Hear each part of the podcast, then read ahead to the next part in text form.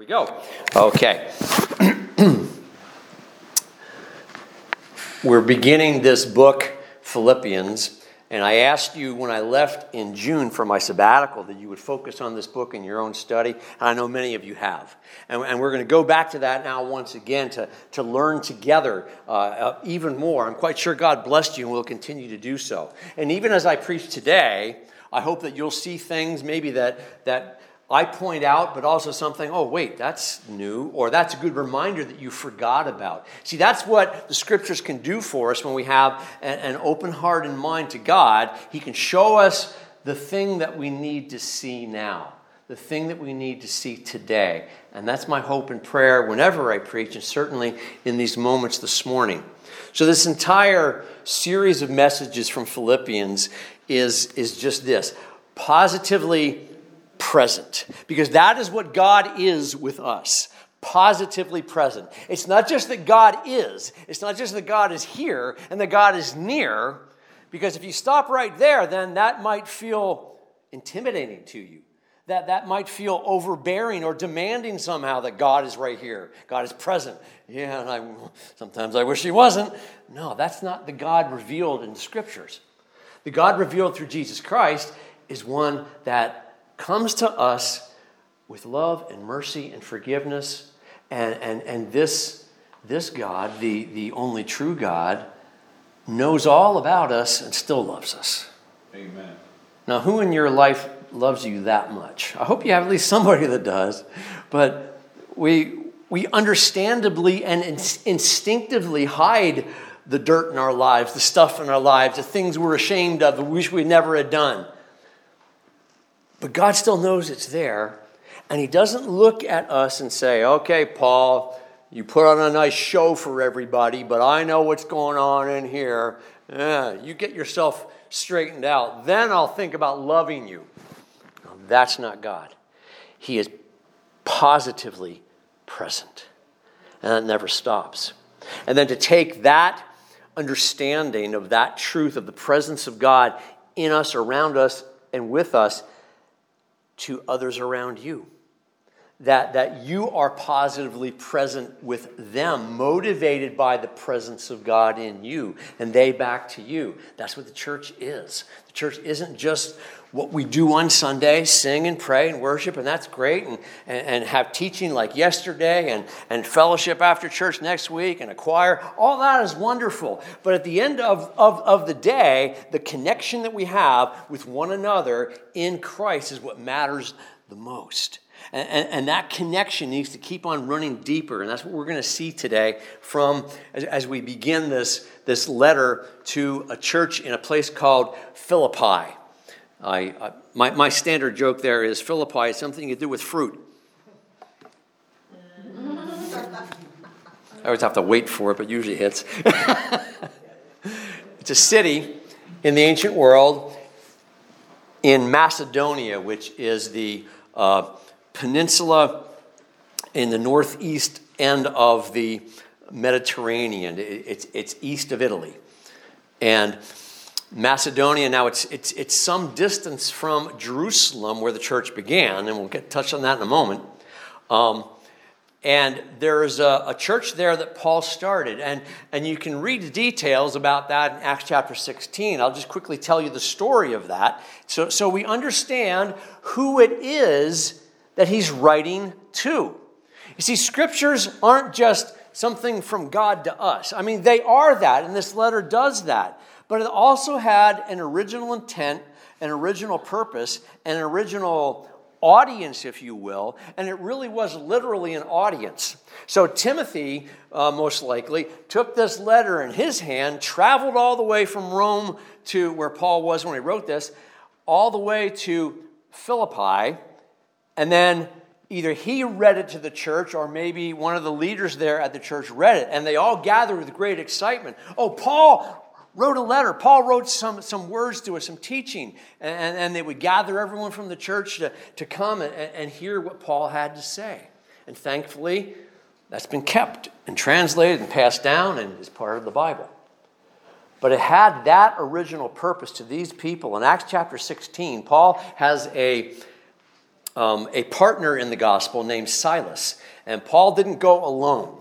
He was with Barnabas for a while, then he's with Silas. Uh, he had other people helping him constantly. When Jesus sent out the, the, apostles to go to city to city to, to proclaim good news, he didn't send them alone either. And that's, that in itself is, good, is a good reminder that as, as followers of Jesus Christ, whatever kind of work we're doing for God, we shouldn't you know, be doing it alone. We should have other people assisting, helping, encouraging alongside us as much as possible. So Paul's companion was Silas, and they went into the city of Philippi and they looked for a synagogue. Now, that was the, the practice that they had in the many other cities they went to to start new churches and, and, and to preach the gospel to the people in those cities. Now, as I mentioned a moment ago, they were quite a distance away from Jerusalem at this point. So, the, the further away you get from Jerusalem, the less likely there's going to be a Jewish community in those particular towns, at least at this time in the world. There were some Jews in the town, but Paul felt it really important that when he went to a new town, he started with his own people, and then he also opened it up to everyone. So he found that there was no synagogue in Philippi, but there was a small Jewish community. Now, the way that a synagogue worked, a synagogue is, is kind of, in a sense, it's like a church, okay? It, it, it's the place that the Jews gather to this day for, for worship and community and fellowship and all those things. So it, it was not unlike that, even back in Bible times. So if you're going to begin a synagogue, in that time, according to the, the, laws of Moses, you had to have 10 men, 10 Jewish men who wanted to do this or dedicated to it. Then you could start a synagogue, and there was a whole process for that. The fact that there was not a synagogue, but there were Jews there, meant that there were not enough men to do it or not enough men interested in doing it. And so, what you can do then is you establish what's called a place of prayer. A place of prayer is a place where you gather to do exactly that. And usually it was some outside location, most typically along some kind of a body of water. And so, because there weren't enough men to start a synagogue, maybe none, but there was at least one woman, and she had uh, other friends with her at a place of prayer along the body of water, and that woman's name is Lydia. And Lydia happened to be a woman that was very successful. She was in the purple cloth business. And purple cloth, of all the materials that were used in the ancient world for clothing and other purposes, it was, the, it was very expensive. It was actually a lucrative business. And, and the fact that she had, was, was doing that indicated that she, she, she had means. She, she, had, uh, she had money, and, and she used that well and she worshiped God. And when she heard the gospel from Peter, excuse me, from Paul and Silas, she responded and said, Yes, I want to follow Jesus like you do. And she said, You know what? I, I, would like you to come to my home. And she, and she invited them over, and they, they preached the gospel to her whole household. Now, as, as a rich person in that time, household didn't just mean family, household meant servants. So her entire household heard the gospel and also believed. And so that was the start of the church. And then, not long after that, Paul and Silas were out in the streets, you know, teaching and preaching. And there was a woman in that town who had some kind of a, of a strange gift of, of uh, fortune telling, and there was a man that was using that to, to make money off of her. And she took notice of Paul and Silas and started following them around. And everywhere they went, she would yell and say, Listen to these men, they know the way of salvation. Now, she may not have been saying that with sincerity, it may have been in a mocking kind of way. But Paul ignored it for a while, but eventually he thought, you know what, this, this is getting really this is annoying. I, I, I got to put an end to this. So he looked at the woman and kind of drove out that spirit in her that was causing her to do that or enable her to do that. And she was set free of that. Well, the, the man who owned her basically saw that the thing he was making profit off of, his cash cow was now gone. And he got angry. And he got his other business owner friends to, to come out against Paul and Silas and this new religion they were establishing. And basically, a riot ensued in Philippi. Paul and Silas were arrested, blamed for the riot, beaten, and thrown in jail. So there they are in this dirty little jail with one guard on duty overnight. There's other prisoners there as well. And they sat there, wounded in chains, and they sang praises to God. wow. It's a neat story. Now, if, if I'm there, if this Paul was in that exact circumstance, can I say I would do that? Hmm. Hopefully, eventually, I, I'd like to think I would, but I haven't been there, so I don't know. Okay? But that was Paul and Silas's choice to rejoice while in prison. And the other prisoners listened. And maybe some of them started joining in as they got to know the songs. And then an earthquake happened. And miraculously, the bars of the jail were broken open. The bonds on Paul and Silas and all the prisoners were, were off of them. Every one of them in the middle of the night could then get up and, and run out and escape. And there was only one guard to try and stop them. They stayed. They sat right there. They were safe. The earthquake settled down. Walls weren't going to crumble on them.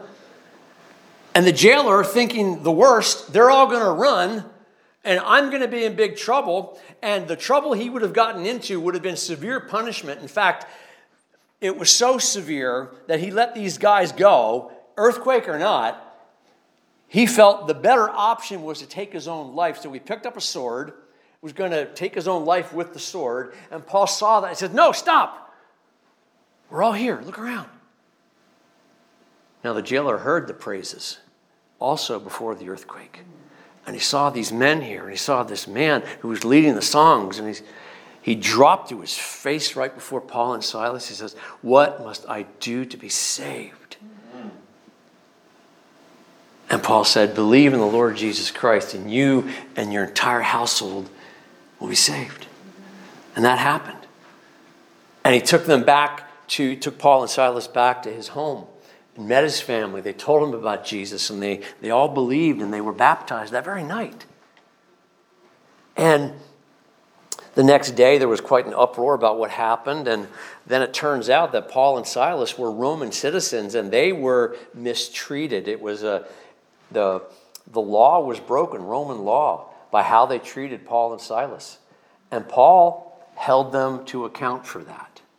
It's not as if Paul said, Oh, I'm a Christian, do what you want to me. No, he took advantage of, in an appropriate way, in the appropriate time, the rights that were due him as a citizen of that nation to say, You're breaking your own laws. What are you going to do about it? And when the town leaders figured that out, they were all apologetic and everything, and they you know, took Paul out. And so Paul stood up for his rights, but he did so with respect. That's a little reminder there as well. So, this is how the church started. Now, I, I, said all of that to say this. So, so, when you think of the Apostle Paul writing this letter, now, by the way, when he's writing this, he is a prisoner in Rome. Now, he's not in a prison cell, he's a he's under house arrest basically. So he was fairly comfortable as a prisoner goes, and he could actually uh, welcome friends to come in, like Timothy, and people could come and go. And scripture even tells us that some of the people he reached with the gospel as he's preaching under house arrest were. Um, members of Caesar's household. Now, Caesar's household, again, is servants. There was probably hundreds of them. But some of them heard the gospel and believed in Jesus. Paul was waiting there in house under house arrest until he would be brought to trial before Caesar himself because of another riot that happened in Jerusalem sometime later. Later from, from the first riot I just described. And so we don't know what the rest of the story was. The book of Acts ends very abruptly with that. And Paul was under house arrest in Rome. Now, this is when he wrote Philippians. Timothy's with him. He writes this down. And Timothy takes it to Lydia. Timothy takes it to the jailer and his family and Lydia's household. You know who else might have been part of that church? The other prisoners in that jail. It doesn't tell us that in Scripture, so I want to I want to make that clear. But those, those men saw that miracle. Those men were there, and those men stopped and didn't run. And then, whenever their sentence was done, whether it was weeks or months or however length of time, assuming they were released, they could go find the church that Paul preached about, these people following this Jesus, and they connected, and others were. Because the time from that, that earthquake in Philippi, when Paul started the church, until he wrote this letter was about 10 years. Okay, so keep all of that in mind. So Paul is thinking about, about those people. They are the church. It's faces, it's people, it's lives. That's what all churches are, isn't it? It, it, it's real people. It's not this generic thing or not just a spiritual thing. It is spiritual, but there are faces, there are lives attached to every church. So as we go through this entire book of Philippians, I want you to focus with a PH, just to play with the word. Philippians, focus. Three things positivity, encouragement, and be words. So, positivity, I already talked about that. Encouragement, something that we can't have too much of. And be words, today, be confident, uh, be humble, be thankful, believe. I think that is so important that, as I, as I told you if you're here last week, uh, next Sunday, I'm going to have a calendar that I encourage all of you to take home. And on that calendar for the month of October, every day of the month is going to be a B word. So it might begin with be confident. Next day, be thankful, be humble, be joyful, etc. Every day, a different one. And also attached to that, or connected with that, will be a verse. Some of them will come out of Philippians, uh, Paul's many other writings, and perhaps other places in Scripture. So here's what I would like you to do, because we're going to do this together. Each day of October, we look at that same word, that same idea, and we, and we pray about it. Even if it's just real quick. Oh, today is be thankful. Okay, God, I'm in a little bit of a hurry and it's been tough, but I choose to be thankful. Show me how to be thankful today. Amen. It might be that simple. If you have time to look at the scripture a little bit more, do that. I am also going to present a, a video devotional each day. Um, some of you may remember back during the pandemic, I was doing that. And, and so I'm going to I'm to teach on that word just a little bit more, maybe three to five minutes or so, that you can get, and that I'll be connected with the church Facebook page and, and uh, if Paul can help me figure that out, we'll put it on the, on the, on the website too. But um, because what we're going to do then is we are going to become together followers of Jesus in deeper ways. Because we continually become, don't we? While, while we have that moment in our lives where, and hopefully you've done this, at some point, if you haven't, we hope you'll consider doing so, but that where, where you said for the first time, Yes, Lord, I know that Jesus died for me, and, I, and I, I thank him for that, and he knows all about me and still loves me. And I accept that forgiveness. Help me now to, to walk in forgiveness and to live differently. And, and that's a process that it never ends as long as you're in this world. So we're going to continue to become together for the month of B in October. All right, let's go to these scriptures and um, we'll get through these this morning, uh, the first six verses or so. And I want to point out some things that I just talked about there. But uh, there's Paul and Timothy, as I mentioned, described Timothy as like a son to Paul, um, very close to him. He wrote two letters to him, you see later in, uh, in your New Testament. Servants of Christ to all God's holy people. Now, don't get caught up on that H word there, holy. Just put a W in front of it. Holy, or W H O L E. That really is what holy is pointing to. That we are whole people, or we, we learn to love God with our whole selves. We, we bring our whole selves into that relationship between us and God as we learn what that looks like and feels like and is. And then we also take our whole selves more and more to other people. When Jesus was asked what the greatest commandment is, he responded rightly to love God with your heart, soul, mind, and strength, and love your neighbor as yourself. In other words, you bring all of yourself into it. And that is a continual process. It runs deeper and deeper as we learn more at first, we learn to deal with the surface stuff that other people sees, and we, we don't want other people to see that anymore, and we, we, we'd like to be thought of better, and that's okay, and we want to change. But then it starts going a little bit deeper to, to our, our intentions, our motivations. In other words, why we do what we do. You can hide that for a while, but you can never hide it from God. And he looks at that not in a condemning kind of way, just in a welcoming way. Look, yeah, I see your, your motivation there, Paul. Come on. You, you're, I called you to more than that. You're, you're, you're better than that. I'll help you be better than that. And, and, and that is what being a holy person is. Not perfect and, you know, angel wings in heaven and glowing lights and all of that. No, holy is to be all of me given to you, Lord. Amen. To all God's holy people in Christ Jesus at Philippi, together with the overseers and deacons. So, this is just a greeting line. And yet, who's he pointing out there? Overseers and deacons. So, this church has been in existence now for 10 years. That is the church in Philippi. And when he wrote this, so there are leaders.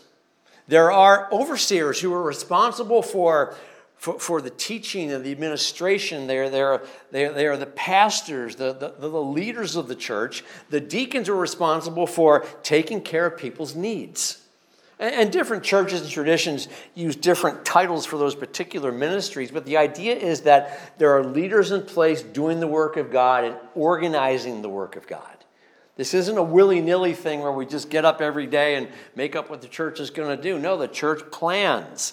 Last, this past Wednesday night, the, the ministry council, that's what our leadership body, a Bushkill community is called, we met together to do some planning, to do some evaluating, to work together to move forward. That's what churches need to do. And Paul is, is acknowledging those people in that greeting, and that's important too. The next two, next couple of words there in verse 2 grace and peace. It's not just a greeting, it's not just like saying, Dear so and so. Grace and peace. Why those two words? Why does Paul use those two words in all of his letters at the start and sometimes at the end too? Because that is the essence of our faith. Grace from God through Jesus. He sees all about us and loves us and forgives us, and, and we just need to come to Him and believe that that's true, and to believe that it's true for me and for us. And we, we begin to learn how not just to be forgiven, but then to forgive. And you keep growing in that. Grace, the very essence of, of what we have. It's not earned, it can't be. You don't get grace because you're good looking. Whew. You don't get grace because you got a lot of money, because you're talented, because you're highly educated. You don't get grace be, because of where you're born. You don't get grace because of um, you're, you're a man, you're a woman. You get grace because God loves you. Amen. Period. That's grace. And because we have that level of grace available to us, and that grace that, that if we're open to it, if we're willing, keeps working to those deeper places, way into our, our, our motivations and our true, our true character, what's going on under the surface that, that God patiently waits to get to. He doesn't force his way in. But when we allow his light to come into the dark corners of our, of our little household inside, what does he see? Yeah, that's hard sometimes, isn't it? But to believe that you are still loved there is hard, but it's worth it to accept that you're loved, to accept that you're forgiven, to accept that He has mercy, to accept that, and, and even the things you have pain about that you didn't cause, that, that were brought to you in some way or other. He also experienced that. The cross itself was, was just an incredible injustice upon a very innocent man. And He did so willingly, knowing it was going to happen. That's all grace. And because that level of grace, we have peace deep within. Which means I don't have to try to impress God. I don't have to look the part. I don't have to put on the happy face. I don't, I don't have to, to, to obey all of the rules. I don't have to do, do, and do, and do, like I talked about last week. I just have to be. I have to believe, and then I have to become. And even that isn't like a have to, it's like an opportunity to. An invitation is a better word. An invitation to become who you really are who you were born to be, but sin got in the way. It kind of messed up the picture. So let's work on the sin. Jesus took care of that. That's grace. And now you have peace with him. So there's two words. You can blow right past them. You can spend so much time just understanding, once again, reminding, relearning what grace and peace is. And he writes this to you from God our Father and the Lord Jesus Christ, that gift from God. Verse 3 then says, I thank my God every time I remember you. That's a, what a beautiful thing to say. I thank my God every time I remember you. Do you have people like that in your life? I mean, your, your family is around you. Um, well, well, with mine, their kids are grown, but we know what, those who are still at home. You know, so they're every day, and of course, you love them and care for them. You're thankful for them.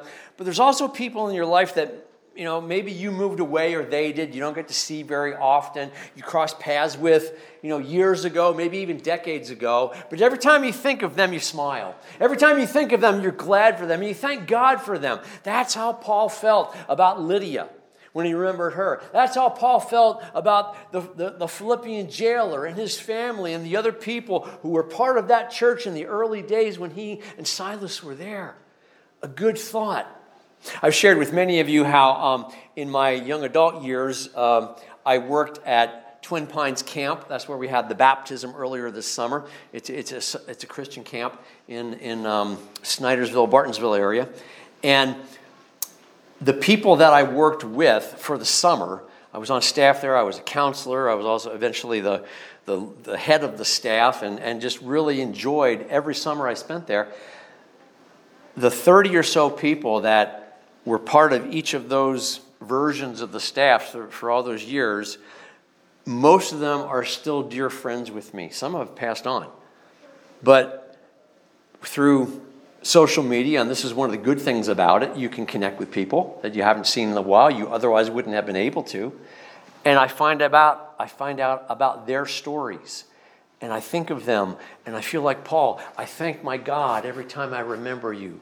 We had a great time, but not just a good memory of a good time years ago, but a, a bond that was created because of ministry. A bond that was created because we worked together, we, we laughed together, we cried together. Linda mentioned about Marie. We're going to feel that way about Marie before too long. We're going to remember her. And Marie's going to remember all the years of the good times at Bushville Community Church, but mostly the ministry of Bushville Community Church. That's how this Paul felt about the Philippian church. And he says then in verse 4 In all my prayers for all of you, I always pray with joy. So I said to look for positivity. There's another one joy. Pray with joy, an exciting prayer.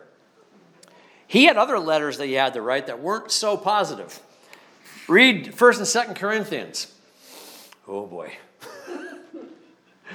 they were a mess. That church was, was immature and infighting, and Paul had a laundry list of things he had to address with them. You have this problem, you have this problem, you have this problem, and he dealt with it, but it was hard. It was hard. He even said that in the letter. This was a hard letter. But he gets to write to the Philippians. Ah, oh, yes. Oh, Lydia, I hope everyone's doing well. And everyone else a part of the church. Thank I thank my God for you. I pray with joy because of your partnership in the gospel from the first day until now. So again, it wasn't just the memory of the good times years ago. Hey, that was a great time with the earthquake. Well, at least we look back at it now, maybe. No, it was the ministry that happened out of the earthquake and out of those lives being changed and touched, and those baptisms that took place that very night in the household of the Philippian jailer. It, it, it was the ministry that started and continued. And so, from the first day until now, he is praying with joy. And then that sixth verse, and this is the word I shared with the kids being confident of this. Now let's pause at that word confident for a moment. We think of confidence of that which we need, like with children, or something we're going to do that maybe we feel a little unsure of, or maybe you've learned it really well. Those of you who had have had a similar job for many years, a profession, a trade, whatever it is, you're pretty confident in what you do. You've learned, you've experienced it, you've been trained, and, and you keep learning, and you're confident in your job. When something's new, maybe not so much. But I also want to introduce another area of, of or another angle to look at that word at with. The root of the word is confide. When you confide in someone, you are trusting them, you are becoming very vulnerable because you are telling, presumably, your friend something that is deep and, and maybe embarrassing, maybe hurtful, very delicate and you're trusting them to keep the confidence, to not break the confidence. You are confiding in them, and it is a risky thing. And, and I'm not going to ask for a show of hands, but I'll bet if I did and said, How many of you have had experience where you trusted someone that way and they broke confidence? What did that feel like? When you trusted them with something deep and hurtful and personal, and they went and told somebody else. That's hard. That hurts. Paul believed with all of his heart about the gospel of Jesus Christ, the message of forgiveness and salvation that, that he first experienced on that road to Damascus when, when the light from heaven and the voice of God came. And then he learned what that meant. And, and by the way, from that moment until he actually started started to preach at churches and in towns. That was several years. Okay, that was I was I was a while there, but um, so so Paul is is uh, he, he's writing this. He's glad for these people, but um, he's really bringing them up in prayer so that they would have confidence. He's confiding in them about his faith. Some of the towns he went to, when he confided, he entrusted them with what was dear to his heart, they rejected it. They rejected him. He got thrown in jail and beaten lots of times, not just in Philippi. So it is a vulnerable thing to trust someone to confide in. So he's writing here, being confident of this, that he who began a good work in you, he's acknowledging what they have done, are doing, will carry it on to completion. So what that tells me is that when I entrust God with my delicate, vulnerable self and heart, He won't hurt me. I trust Him. I believe. And that truth manifests itself as we entrust that same confidence to other people and do share with them what's going on. And they share with us, and we support one another and we pray for one another. That's what the church does. That's what he's encouraging them to do. And ultimately, the confidence that we have together is from Christ Himself, who risked everything, who bared His very soul, who gave up His very body on a cross for all of us because of that deep love. And that's what it took to forgive and to guide. And that's how He's guiding your life if you let Him. So, we touched on a lot of things today. There, there's also good work there, the good work in you. Not good works like we're earning something, but what's good that you can be a part of? What work can you accomplish that God's given you the, the hands, the mind, the voice to use for Him? Do it well because your confidence to carry that out lies in Christ within you. He will help you get there. So, what is helpful to you from this passage of Scripture this day? And that's always how we should look at Scripture. So if you can think of one thing, maybe something I said, maybe something else you saw here, you were reminded of, something new, take that principle, that truth, that word, and then bring that to the Lord in prayer. Jesus, thank you for the scriptures. Thank you for the truth that we learn about you and about ourselves, and help us to entrust you and be confident of your love as we carry that love, live that love at home, at work, at school, wherever we might be, and give us the confidence to know that you are with us always. In Jesus' name, amen. Please stand for our closing song. That last verse in Philippians that Pastor read. He who